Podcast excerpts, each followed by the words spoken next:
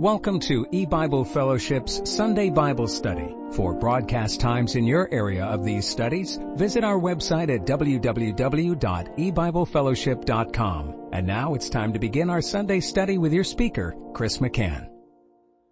Hello and welcome to E-Bible Fellowship's Sunday afternoon Bible study.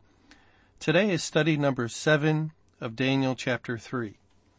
We're continuing to look at verses 15 through 18.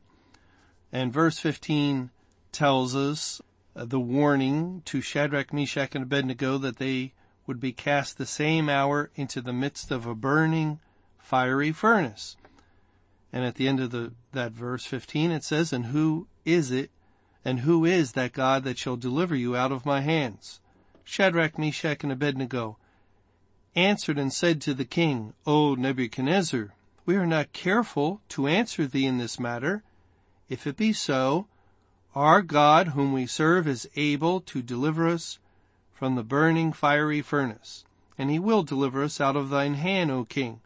But if not, be it known unto thee, O king, that we will not serve thy gods, nor worship the golden image which thou hast set up.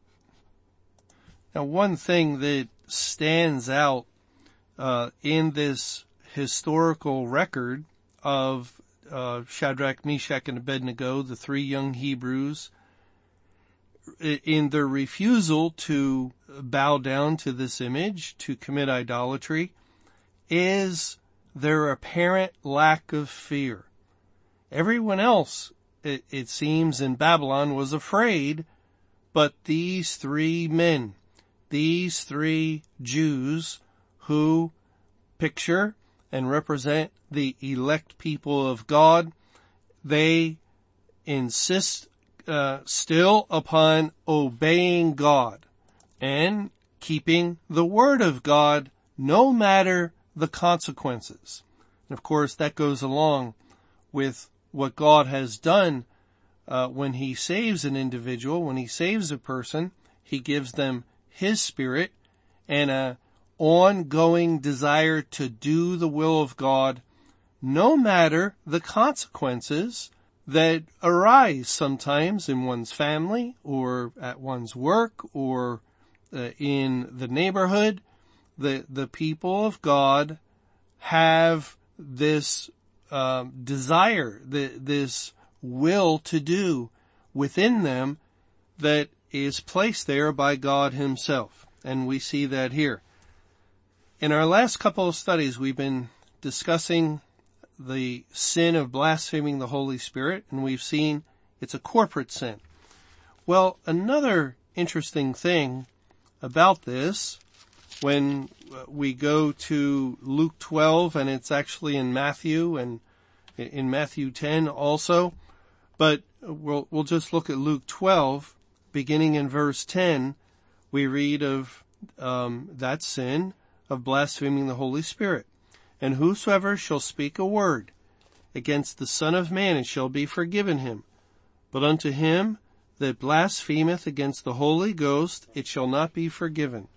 And when they bring you in unto the synagogues and unto magistrates and powers, take ye no thought how or what ye shall answer or what ye shall say, for the Holy Ghost shall teach you in the same hour what ye ought to say.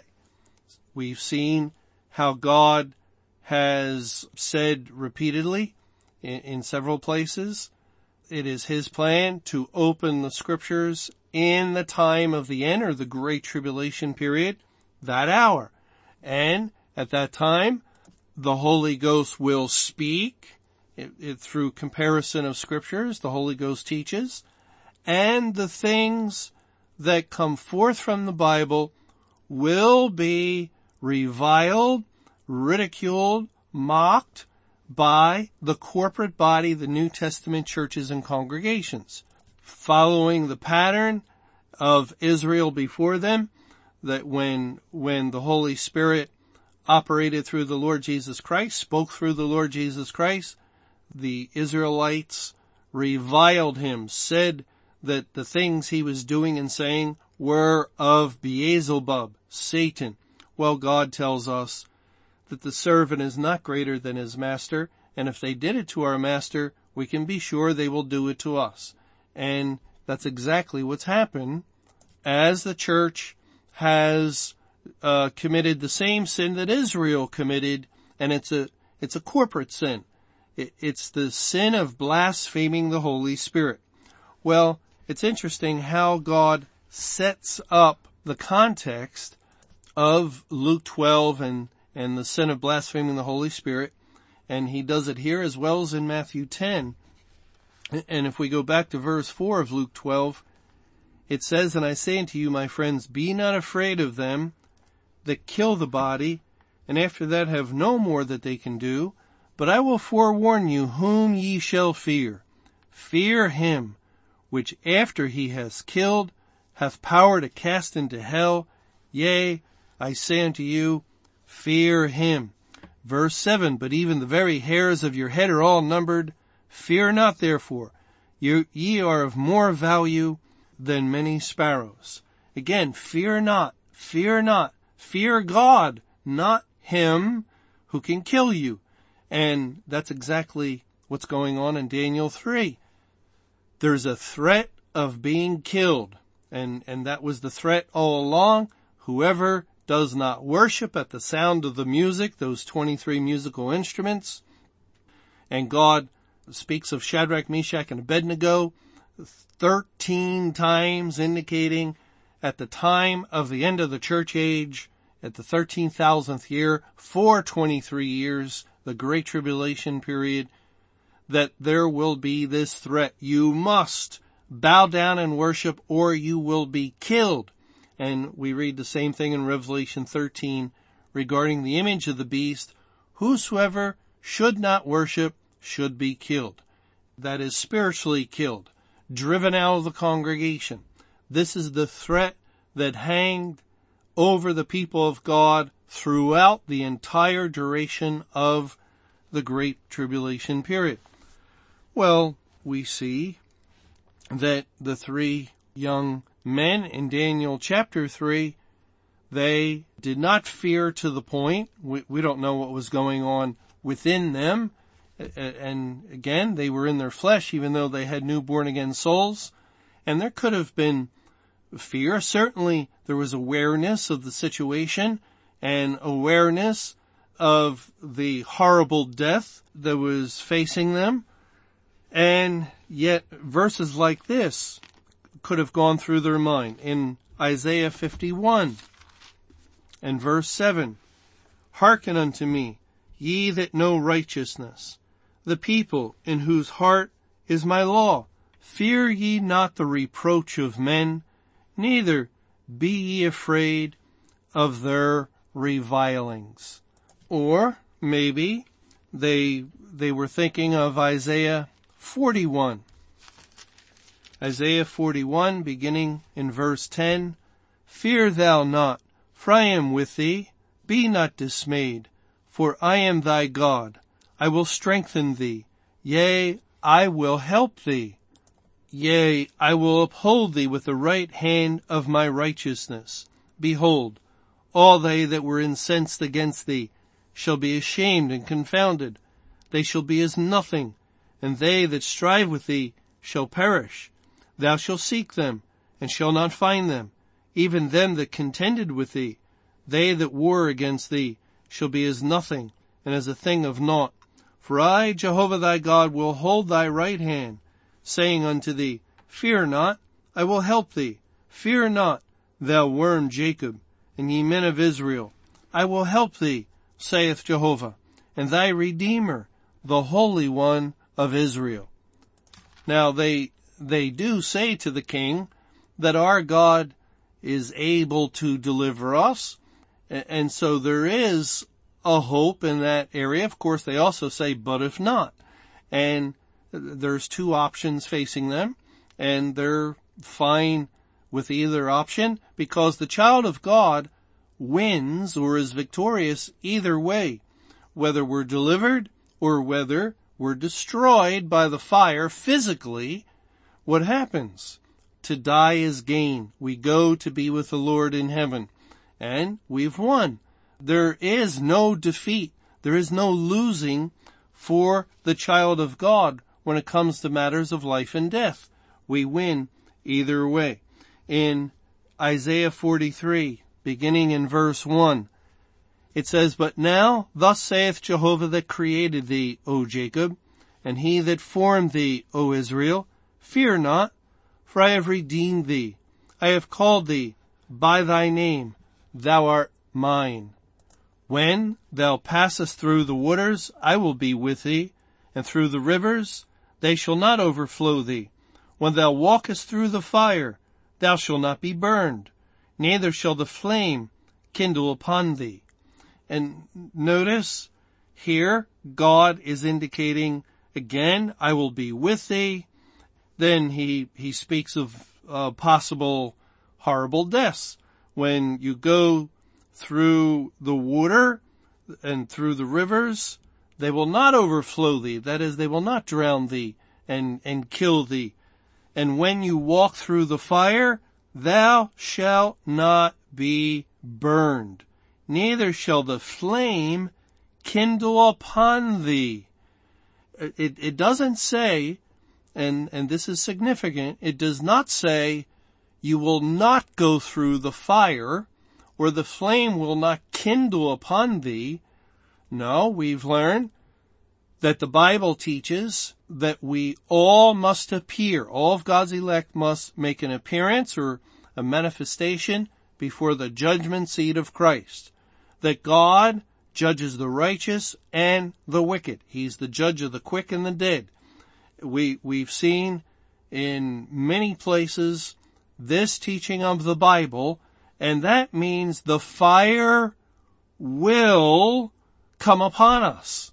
The, the fire will be lit to us, yet that, the promise is, again, it is not, we will not experience the fire, or we will not encounter the flame.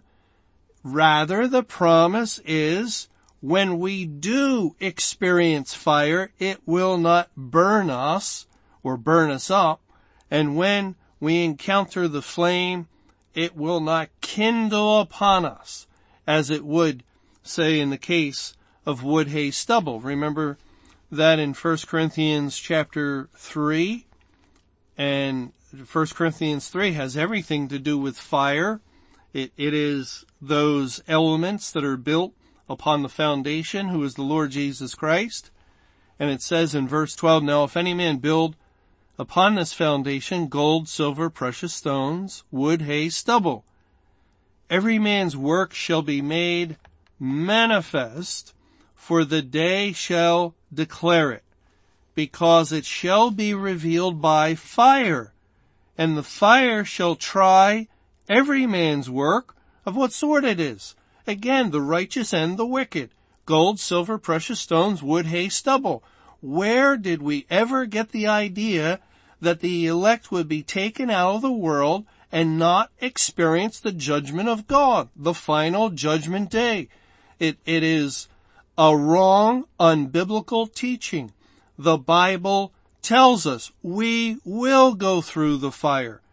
Just like wood, hay, stubble will go through the fire and that'll be burned up. But gold, silver, precious stones will not be burned up. And, and it says, the day shall declare it. That's judgment day. Because it shall be revealed by fire and the fire shall try every man's work of what sort it is. If any man's work abide, that is the fire, the endure the fire, which he has built, thereupon he shall receive a reward. Now, how could he endure the fire? Because the fire did not burn him. The flame did not kindle upon him, but the fire was put to him. And that's exactly the teaching of the Bible. That's why we read in Isaiah chapter 24, verse 6, in this chapter discussing judgment day throughout. Therefore, hath the curse devoured the earth, and they that dwell therein are desolate. Therefore the inhabitants of the earth are burned, and few men left. Everyone else, wood, hay, stubble, is burned up. Spiritually, they're destroyed once the door of heaven shut. But God's elect, many are called, few are chosen, are left.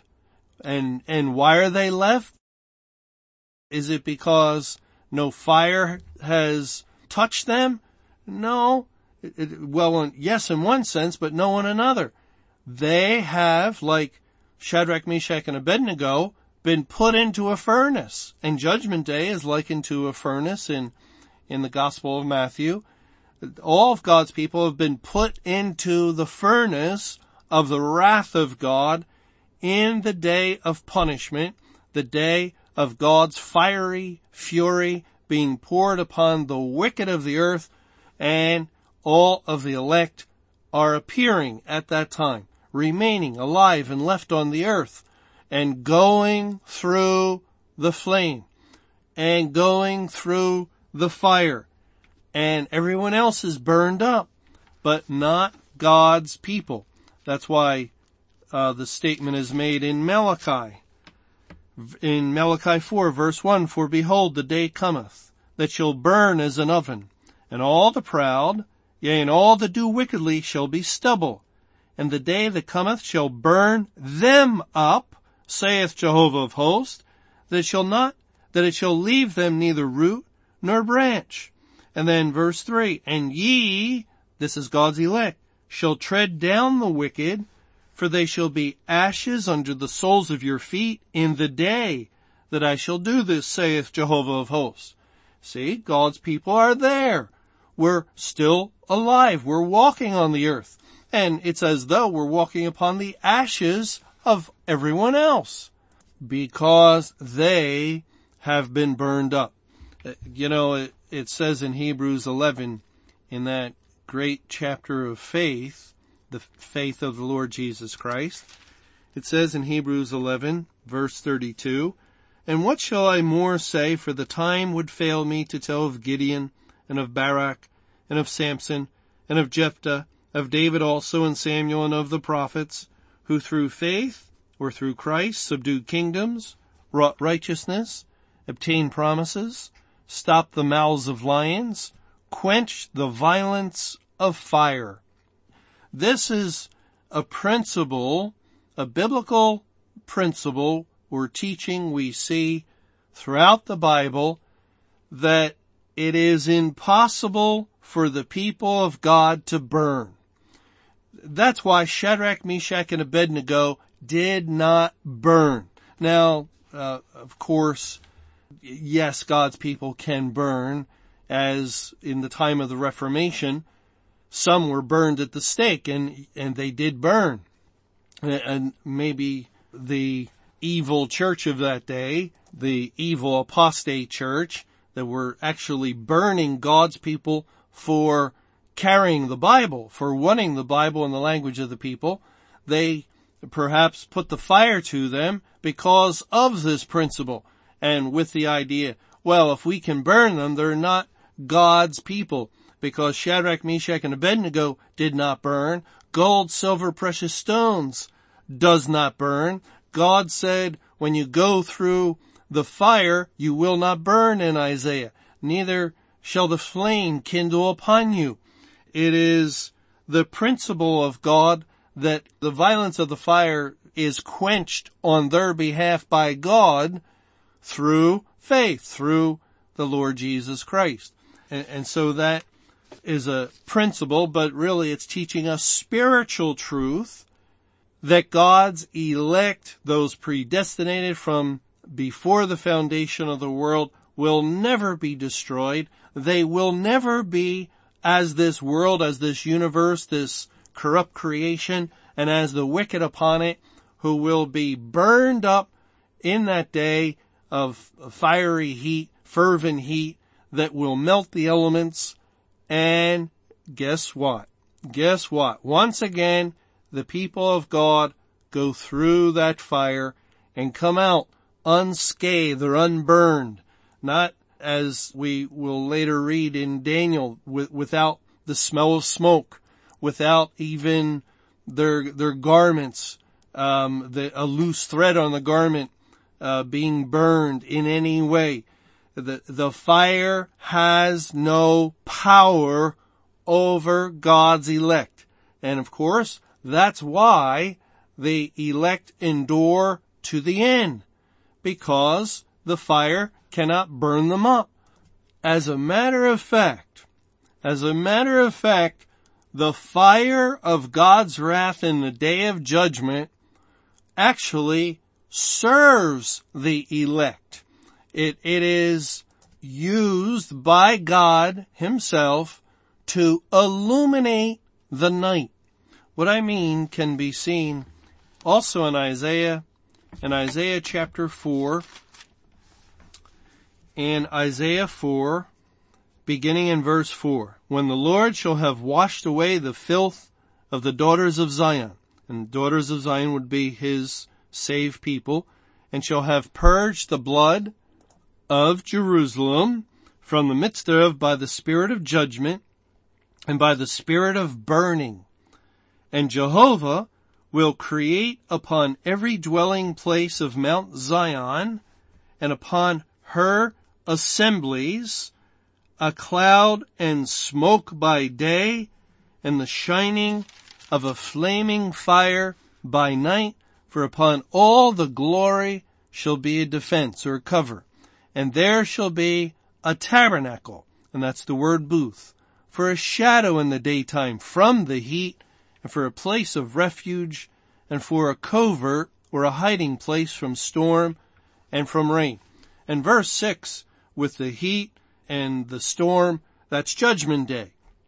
And God provides a booth. And uh, we're, we're not going to get into the tabernacle or booth at this time, we're, we're going to save that for another study in the book of Jonah. But this booth or tabernacle identifies with the Word of God because it relates to the cloud and smoke by day and shining of a flaming fire by night, which is language that ties in with the wilderness sojourn of Israel, and that's when Israel literally dwelt in booths for 40 years and that's what the Feast of Tabernacles commemorates, the dwelling of the people of Israel in these makeshift tents, these booths to protect them from the heat and from storm, and yet it relates to the Word of God. Now, isn't it interesting that here in Isaiah 4, 5, it speaks of flaming fire by night we know that the cloud identifies with the commandments of Jehovah according to Numbers 9. But what's interesting about this um, use of flaming fire is that's not exactly how it's stated uh, in the time of the wilderness. In Exodus 13, it says, and beginning in verse 21, and Jehovah went before them by day in a pillar of a cloud to lead them the way, and by night in a pillar of fire to give them light, to go by day and night. He took not away the pillar of the cloud by day, nor the pillar of fire by night from before the people. After the great deliverance, the mighty deliverance of all Israel, not most Israel, but all Israel, and of course, that great deliverance of all Israel without one Israelite being left behind in Egypt is a picture of God completing his salvation program. And then he brings them out into the wilderness where they will dwell in booths for 40 years. And the entire time they will be directed. They'll be directed by a cloud in the day and by a pillar of fire at night. And, and so whenever day or night they look at the tabernacle, they can see uh, either this cloud or this pillar of fire. Of course, that pillar of fire would have illuminated the night. And the pillar of fire continued throughout the entire time period. It says in Exodus 40 in verse 38, for the cloud of Jehovah was upon the tabernacle by day and fire was on it by night in the sight of all the house of Israel throughout all their journeys. all 42 encampments, as they traveled about in these booths, they, they, um, had this direction from God according to the commandment of God, the cloud by day and fire by night. And at the same time, every, every day, six days a week, they were fed with manna from heaven. This heavenly food, mysterious manna that just fell down from the sky and provided nourishment for them sufficient for them to continue on. They had no other way of getting their bread. It came ex- uh, directly from God. And of course, that manna, actually, we, we can see the picture. By May 21, 2011, God saved all of spiritual Israel. All of the elect whose names were written in the Lamb's Book of Life were delivered. They then are, no, not brought immediately into heaven, but they must go through the day of temptation in the wilderness, or also the, the day of wrath, because it's judgment day, and also a time of severe testing of God's people. And God continues to feed them through the opening of the scriptures at the time of the end, manna from heaven. They dwell in booths, and, and again, the booth, uh, the tabernacle, completely identifies with the Word of God. The Word of God is a shelter for them, protecting them from the heat and from storm, from the wrath of God. And during this time though, and the entire period, there's a flaming fire by night. We, well that's what Isaiah 4 calls it. Here in Exodus, it was a pillar of fire. In Numbers 14, it says in verse 13, And Moses said unto Jehovah, Then the Egyptians shall hear it, for thou broughtest up this people in thy might from among them, and they will tell it to the inhabitants of this land, for they have heard that thou, Jehovah, art among this people, that thou, Jehovah, art seen face to face, and that thy cloud standeth over them, and that thou goest before them by daytime in a pillar of a cloud and in a pillar of fire by night. God's presence, His presence in the day of judgment is with His people typified by the cloud, which again we've talked about that, so we're not going to get into that, but by a pillar of fire by night. And remember when we looked at the workday. Jesus said, are there not 12 hours in the day?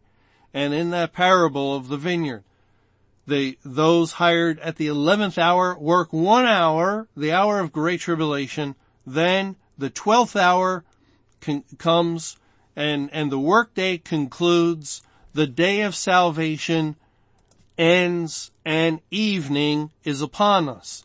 And, and uh, Christ said, that um, there are 12 hours in the day and a, and a man must work in the day for the night comes when no man can work. Christ cannot perform the work of salvation. The night, judgment day, is likened to the night because the sun is darkened. The moon does not give her light and the stars cease their shining. And so all is black. All is dark spiritually. God, through His Word, the Bible, established the gospel lights. It's as though the Bible has spread them in the heavens and God, according to His program of times and seasons, has put out the gospel lights and made the universe dark as He's rolled up the, the, the gospel as a scroll and and now there's there's just darkness, outer darkness for the people of the world. It, it says in Numbers chapter 9, Numbers 9 beginning in verse 15, and on that day that the tabernacle was reared up, the cloud covered the tabernacle, namely the tent of the testimony, and at even there was upon the tabernacle, as it were, the appearance of fire until the morning. So it was always. The cloud covered it by day, and the appearance of fire by night. And when the cloud was taken up from the tabernacle, then after that the children of Israel journeyed, and in the place where the cloud abode, there the children of Israel pitched their tents. And it goes on at the commandment of Jehovah, the children of Israel journey, according to the movement of the cloud. But the fire, the fire, flaming fire, why does it say flaming fire in Isaiah 4 and not a pillar of fire? Very different words. Actually, when we, we read Exodus or Numbers or Deuteronomy concerning the, the fire at night, it, it's said to be a pillar of fire. Even in Nehemiah, Nehemiah chapter 9, beginning in verse 12, Moreover, thou leddest them in the day by a cloudy pillar, and in the night by a pillar of fire to give them light in the way wherein they should go. Thou camest down also upon Mount Sinai and spakest with them from heaven and gavest them right judgments and true laws, good statutes and commandments, and madest known unto them thy holy Sabbath and commandest them precepts, statutes, and laws by the hand of Moses thy servant, and gavest them bread from heaven for their hunger, and broughtest forth water for them out of the rock for their thirst, and promises them that they should go in to possess the land which thou hast sworn to give them. And also in verse 19 of Nehemiah 9, Yet thou and thy manifold mercies forsookest them not in the wilderness. The pillar of the cloud departed not from them by day to lead them in the way, neither the pillar of fire by night to show them light and the way wherein they should go. Now, uh, did did you catch that in Nehemiah nine nineteen?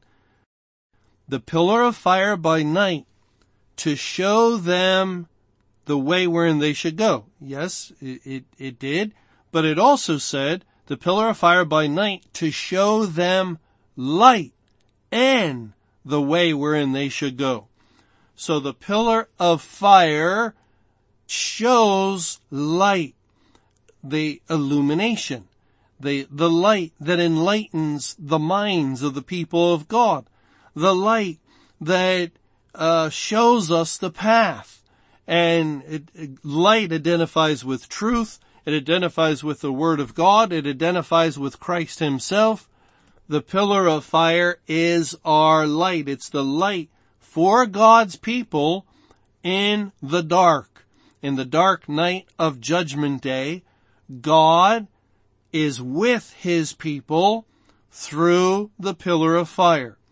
But again, why flaming fire? Why change it when in these uh, other scriptures it's a pillar of fire. Why does the Lord change it in Isaiah 4 to flaming fire by night?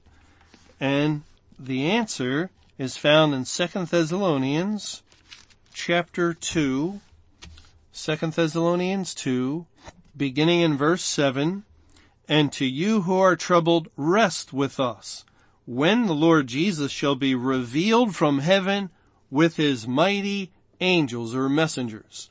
And the word revealed here is pointing to being revealed through the scripture, not uh, where you can see him with physical eyes, but with spiritual eyes, like like the um, son of perdition is revealed. It says in the very next chapter of Second Thessalonians chapter two, and how was the son of perdition revealed? Did we see him with our physical eyes? No, through understanding the scripture through a revelation of the word of God. And so too does the Bible reveal Christ coming as the judge on May 21, 2011. Therefore, the Lord Jesus shall be revealed from heaven with his mighty messengers, the whole company of the elect.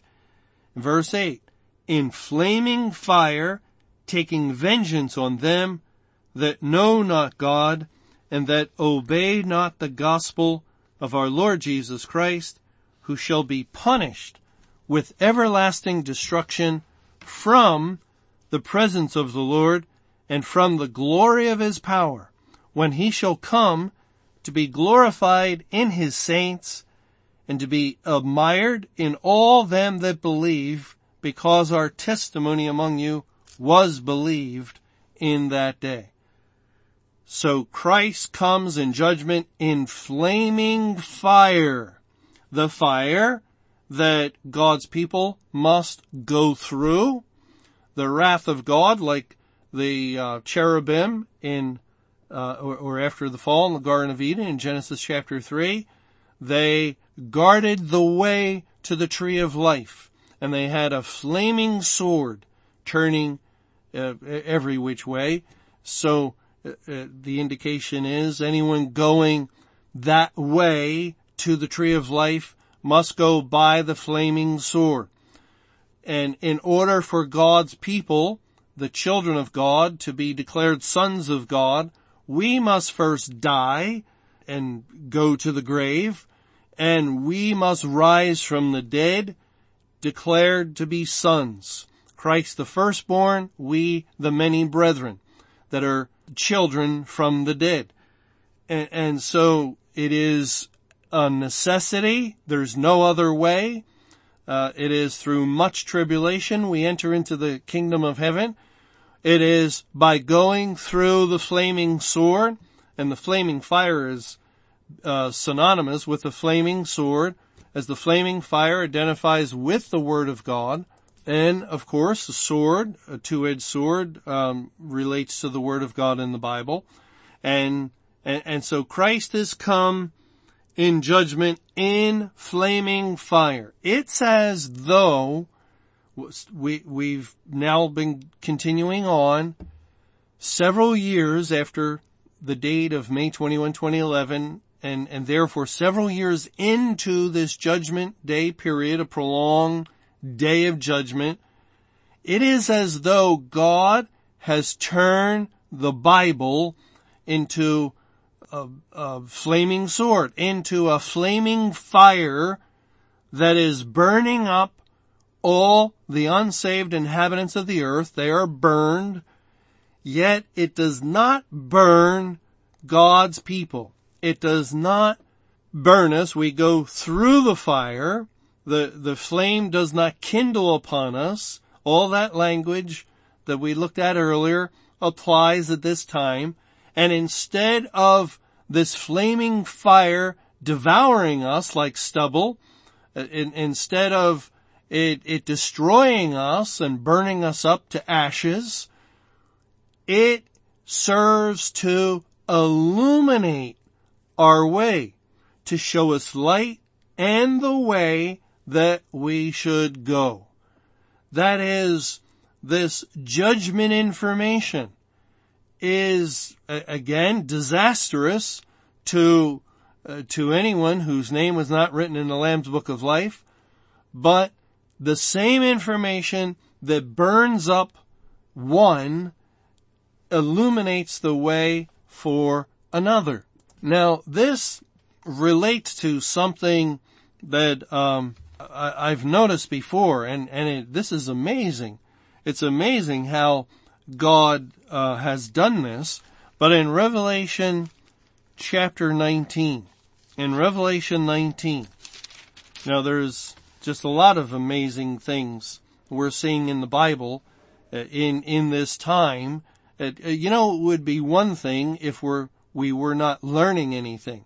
If we had gone in this direction, which is the direction of believing the Bible when it locks in the day of judgment as it did, and, and when God's people were moved by the Spirit of God to, uh, Uh, as God moves within His people to will and do of His good pleasure, they were moved by the Spirit of God to declare dogmatically in absolute terms May 21, 2011, Judgment Day, and when we've gone back to the Bible, we cannot find error, we cannot find mistake.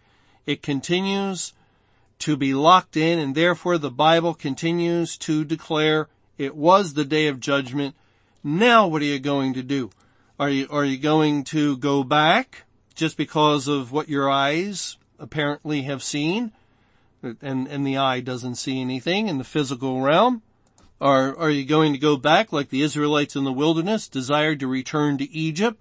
Or are you going to continue on following the, where the word of God leads? No matter how evil it is spoken of, no matter how ridiculous people think it is, oh, you still believe those things, God's people can only follow the word of God. Of course, God knows that. He's our shepherd and, and he leads the sheep. And it is truth that we follow. So it, it, there's really no danger or, or, uh, possibility that the people of God will cease to follow. They, they will continue to follow where the Bible leads. But here we are following along and, and we're, we're finding information that is confirming step by step spiritual judgment that we are being tried. Uh, as gold, silver, precious stones, we have to go through a fire and, and, uh, the elect will be judged as well as the non-elect. And, and just so many things that relate to this time period the, the days after the tribulation that we never previously had understanding of. And, and that is confirmation. Confirmation you're going the right way. We're following a flaming fire by night. It's a cloud in the day, but, and smoke, which relates to fire and wrath. And it's a flaming fire that is uh, given to us for light and to show us the way, and the way leads to the promised land, the kingdom of heaven. Well, in Revelation 19, Christ appears uh, on the white horse. He's the word of God, and the armies in heaven follow him. They're also on white horses, clothed in fine linen, white and clean. That is Christ and his mighty angels, the mighty messengers. Christ and ten thousands of his saints, all that are saved. Then in verse 15, and out of his mouth, he's, he's the word of God, out of his mouth goeth a sharp sword, that, that's that flaming sword, that with it he should smite the nations, and he shall rule them with a rod of iron, and he treadeth the winepress of the fierceness and wrath of Almighty God. Now there, there's no doubt that's a, a scripture that is describing the final judgment of God in the day of judgment. The, the language that he's smiting the nations and treading the winepress of the fierceness and wrath of Almighty God cannot apply to anything else. But notice, after it says that with the sharp sword that he should smite the nations, that is the word of God is smiting the nations, the, the wicked of the earth, and he shall rule them with a rod of iron. Now, uh, that, that's basically synonymous with the sharp sword that is smiting the nations. The rod of iron is the word of God that has no more grace, no more mercy, no more salvation. And, and, and this is where Christ is ruling. And, and to rule means you've taken a seat. It's the judgment seat of Christ. He, the judgment day in which Christ is seated upon the throne of judgment is the time of his rule over the nations of the world. And it's not a benevolent rule. It's not a, a rule for designed for their welfare or their, for their good, but it's a rule to inflict punishment to uh, pour out wrath, to smite the nations, and and they are being smitten currently and and for several years, and will in all likelihood at this point we could say be smitten for several years more to come. And so Christ is ruling them with a rod of iron. It's, it's, it's all wrath. It's all fire. It's flaming fire that burns up wood, hay, stubble, that burns the wicked, and they're no more, they're like ashes that God's elect who are left the inhabitants of the earth are burned, God's elect are left and they can tread upon them, as it were. But the interesting thing is the word rule. The, the Greek word translated as rule is 4165. And this is the same word that we find in John 21. John 21, after the great catch of fish, and that great catch of fish points to a great multitude brought in during that last hour of great tribulation. And, and then Christ appears for the third time. He asks Peter three times if he loves him and, and Peter um, responds, Yea, Lord, thou knowest I love thee. And then three times Jesus responds again in, in all the threes indicating the purpose of God. And in John 21:16, he saith to him again the second time, Simon, son of Jonas, lovest thou me? He saith unto him, Yea, Lord, thou knowest that I love thee. He saith unto him, Feed my sheep.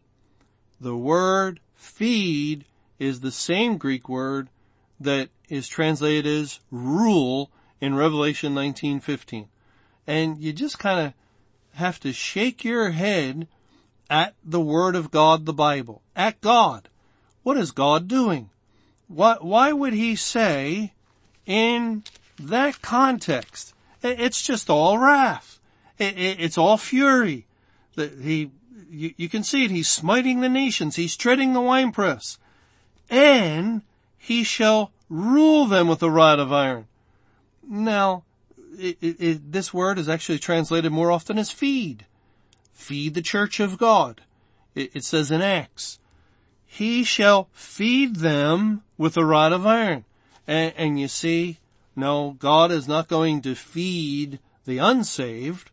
He's going to rule them. But simultaneously, the same time that God is punishing the wicked, at the same time the fire is burning them up, the same fire is feeding the sheep. When, when we read in John 21, after that great catch of fish, feed my sheep, and God uses this particular Greek word, He's tying it in with the day of judgment. He's tying it in with the time after the tribulation because that's when the great multitude, the great catch of fish were brought in.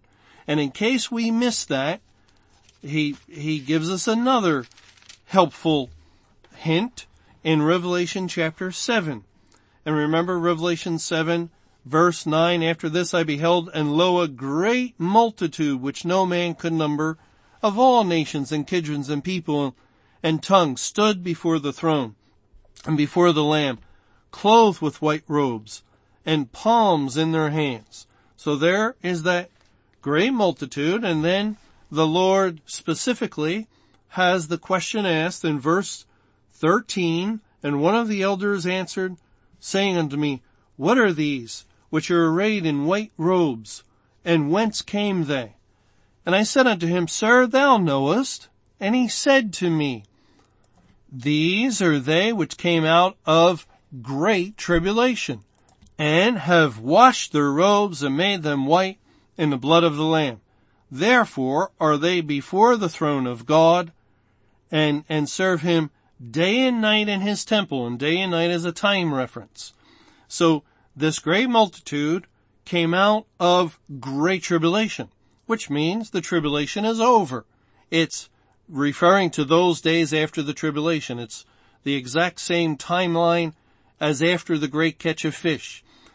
And we, we find that they are serving God day and night in His temple. And remember, the temple uh, is a spiritual temple.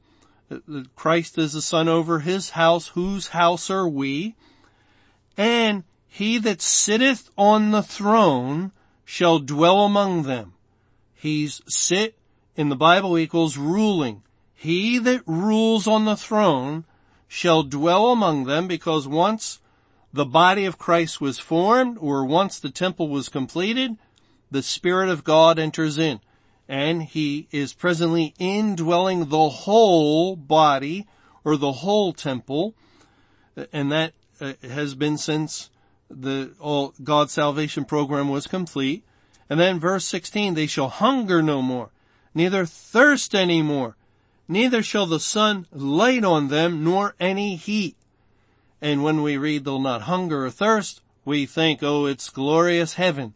It's dwelling in that new heaven and new earth. But remember, the Bible speaks of those that hunger and thirst after righteousness. And once God has saved all to be saved, then there are no more to hunger and thirst after righteousness. They have obtained righteousness, which is the righteousness of Christ in salvation.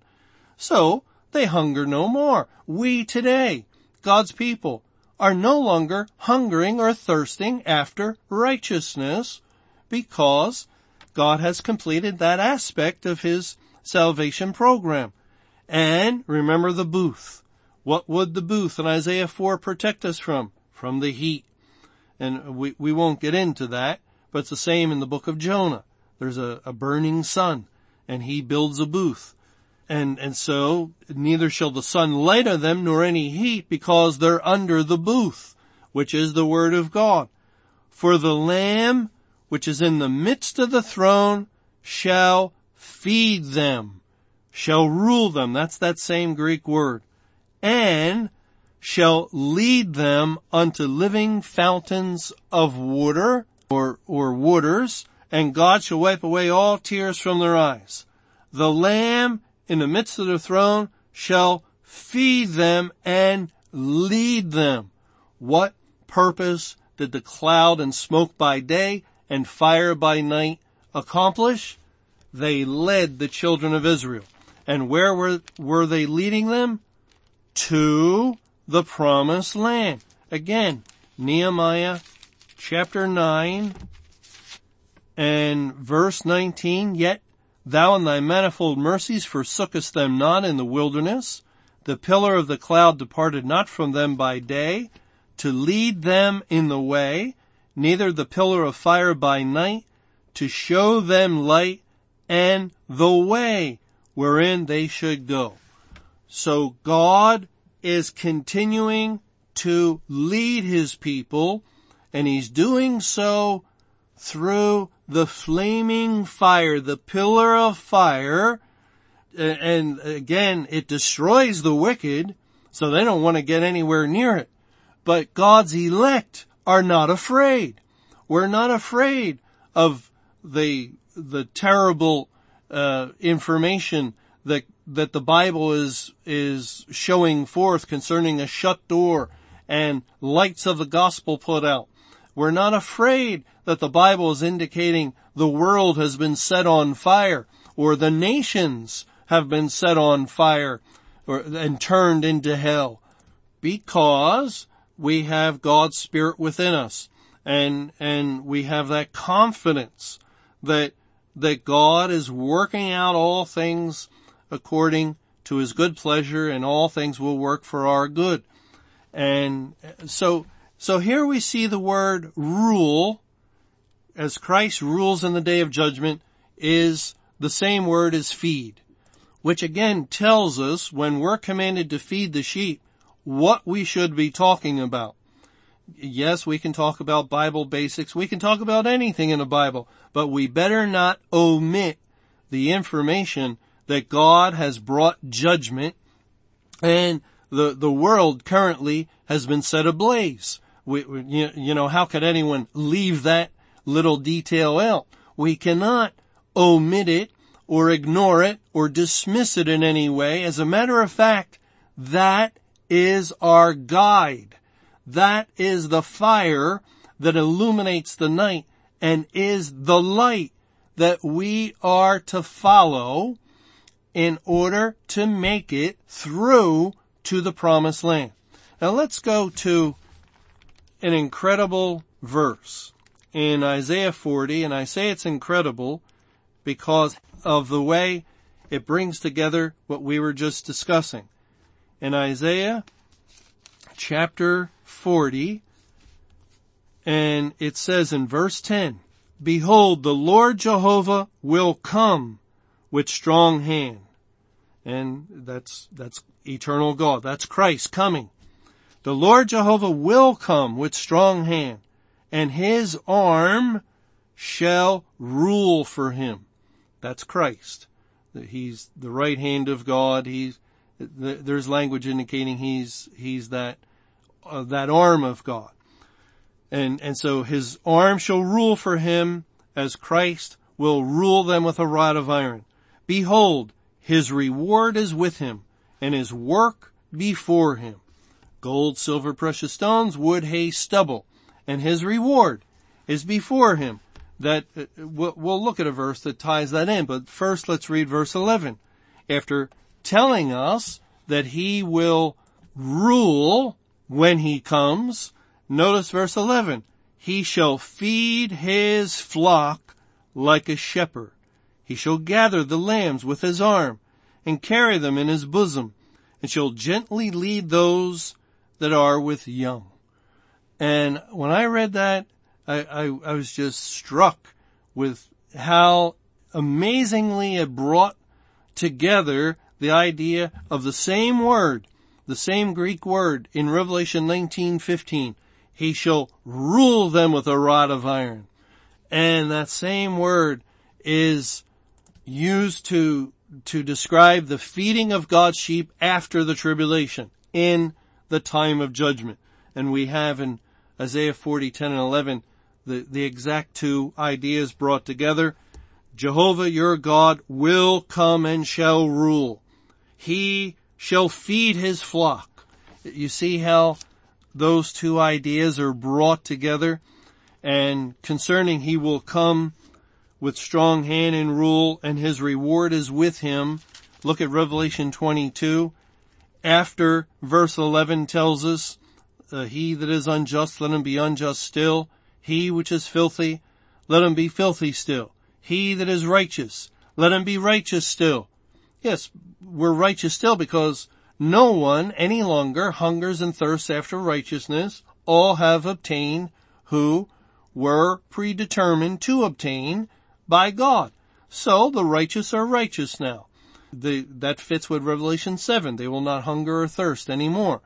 Then in verse 12, and behold, I come. Behold, Jehovah God will come. I come quickly, and my reward is with me to give every man according as his work shall be. So we all must appear before the judgment seat and God will make the determination, the judgment. He will discover if there's any sins exposed, naked and open unto his eyes. And if so, we will burn up. We might hang on for a time or give the appearance of hanging on. We, we might cling desperately if we're not truly saved. And, and yet we've seen that God wants no hangers on. He, he wants no one who identifies with true believers. He wants only true believers. He's cleansing the house and there will be no Canaanites in the house. Only God's elect who will remain and endure to the end. They shall not be burned up. Thanks for joining us for E-Bible Fellowship Sunday Bible Study. For more information or to hear additional Bible studies, be sure to visit our website at www.ebiblefellowship.com.